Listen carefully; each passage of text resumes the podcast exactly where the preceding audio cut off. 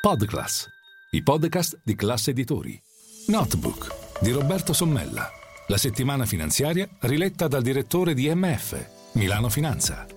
Benvenuti a Notebook, eh, benvenuti da Roberto Sommella. Ma non dovevano fallire le banche russe, scusate la battuta, ma quello che stiamo vedendo sui mercati da due settimane a questa parte, prima il fallimento di una banca californiana, americana, la Silicon Valley Bank, poi le grandissime difficoltà prossime ad un default del Credit Suisse, la, una delle principali banche svizzere, sinonimo di sicurezza da che mondo è mondo, e poi la caduta infine eh, venerdì della Deutsche Bank, altro grande malato di cui si parla poco, eh, piena di eh, decine di trilioni di derivati dai tempi della crisi dei bond sovrani. Ecco, ehm, passatemi la battuta, è evidente come mi ha raccontato un banchiere di cui non svelerò il nome che la banca russa per definizione come la banca sovietica un tempo non può fallire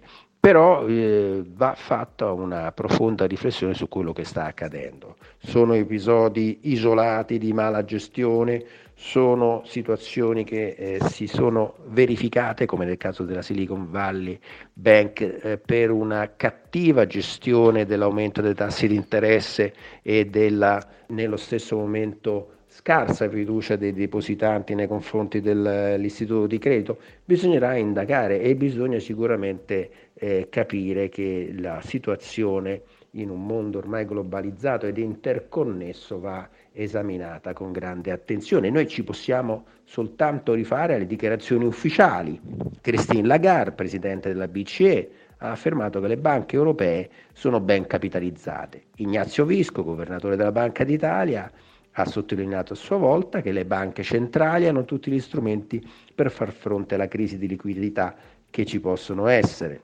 Giancarlo Giorgetti, ministro dell'economia, ha rintuzzato, tranquillizzando tutti i milioni di risparmiatori italiani, gli effetti sulle banche italiane della crisi del Credit Suisse saranno ininfluenti.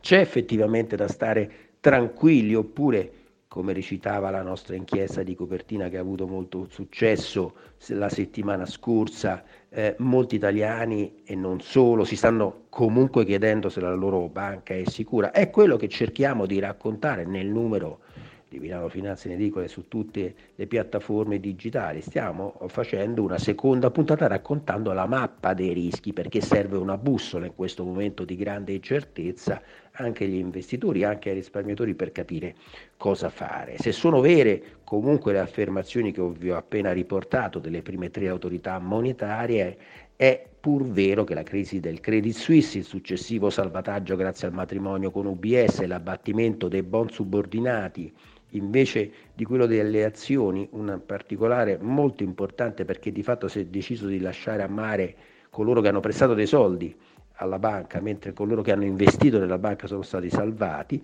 pongono altrettante domande che si possono qui di seguito sintetizzare e che lo stesso Giorgetti e il Premier Giorgia Meloni farebbero bene, a mio modo di vedere, a tenere nella massima considerazione. Se davvero la crisi di Credit Suisse è stata una crisi di liquidità, occorre innanzitutto che le autorità svizzere spieghino al mondo, visto che la finanza è ormai interconnessa, come sia stato possibile un caso simile, considerato che le banche elvetiche, un tempo simbolo di sicurezza, visto che la Banca Centrale Svizzera ha chiuso qualche mese fa con miliardi di perdita, non sono sottoposte alla vigilanza comunitaria. In secondo luogo occorre considerare che il ribaltamento delle priorità appunto a favore degli azionisti di una società invece di chi gli ha prestato denaro, cioè gli obbligazionisti,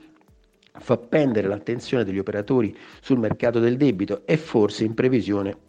su quello del debito pubblico, dove l'Italia è purtroppo grande protagonista, avendo il terzo debito al mondo, ben sopra il 150% del PIL. E l'iniziale aumento dello spread nei giorni intorno a lunedì scorso, sopra quota 200, come il rialzo dei rendimenti dei BTP, prima che le banche centrali intervenissero, ce ne hanno dato una palese conferma. Nessun paese, tantomeno eh, il nostro, è un'isola nella finanza globale, soprattutto se non è in grado di tagliare il suo debito pubblico, la principale fonte di pericolo per qualsiasi democrazia. In terzo luogo, Occorre capire che la decisione del presidente americano Joe Biden, dopo il crack della Silicon Valley Bank, di estendere la garanzia sui depositi senza limiti, espone a rischi il mercato europeo, dove questa garanzia comune non c'è e anche se si discute di questo tema da anni e dove l'Italia, per fortuna, può vantare una tutela fino a 100.000 euro per depositante. Infine, alla luce del fatto che le banche centrali più importanti del mondo hanno deciso di fornire tutta la liquidità necessaria, nel senso che non permetteranno al sistema interbancario di inaridirsi, occorre chiedersi, come stanno facendo peraltro tanti banchieri che non si sbilanciano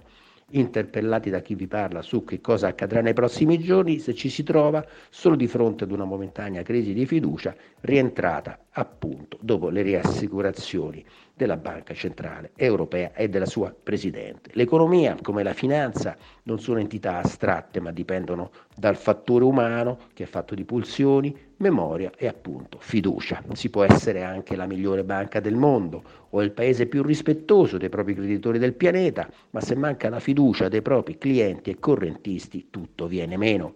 Ed oggi non c'è bisogno di vedere le file fuori di una banca per capire che è in corso una crisi di fiducia. Con un semplice clic i clienti possono decretare la sfiducia in un istituto di credito ritirando i propri depositi, come peraltro anche la sfiducia in un paese. Sono gli inconvenienti del dominio digitale che Steve Jobs declinò in tempi non sospetti con un paradosso che tanto paradosso non è. Il credito è necessario, le banche no, disse. Per smentire il creatura di Apple, le autorità monetarie europee devono dimostrare di aver capito bene la lezione del 2008 e del fallimento di Lehman Brothers, occupandosi più della fiducia delle persone che degli indicatori monetari, insomma più del fattore umano. Essi possono segnare il bello, gli indicatori, quando sono già sopra le nostre teste le nubi che portano la burrasca, le nubi mosse dal fattore umano. Questo è il notebook. Una buona giornata da Roberto Sommella.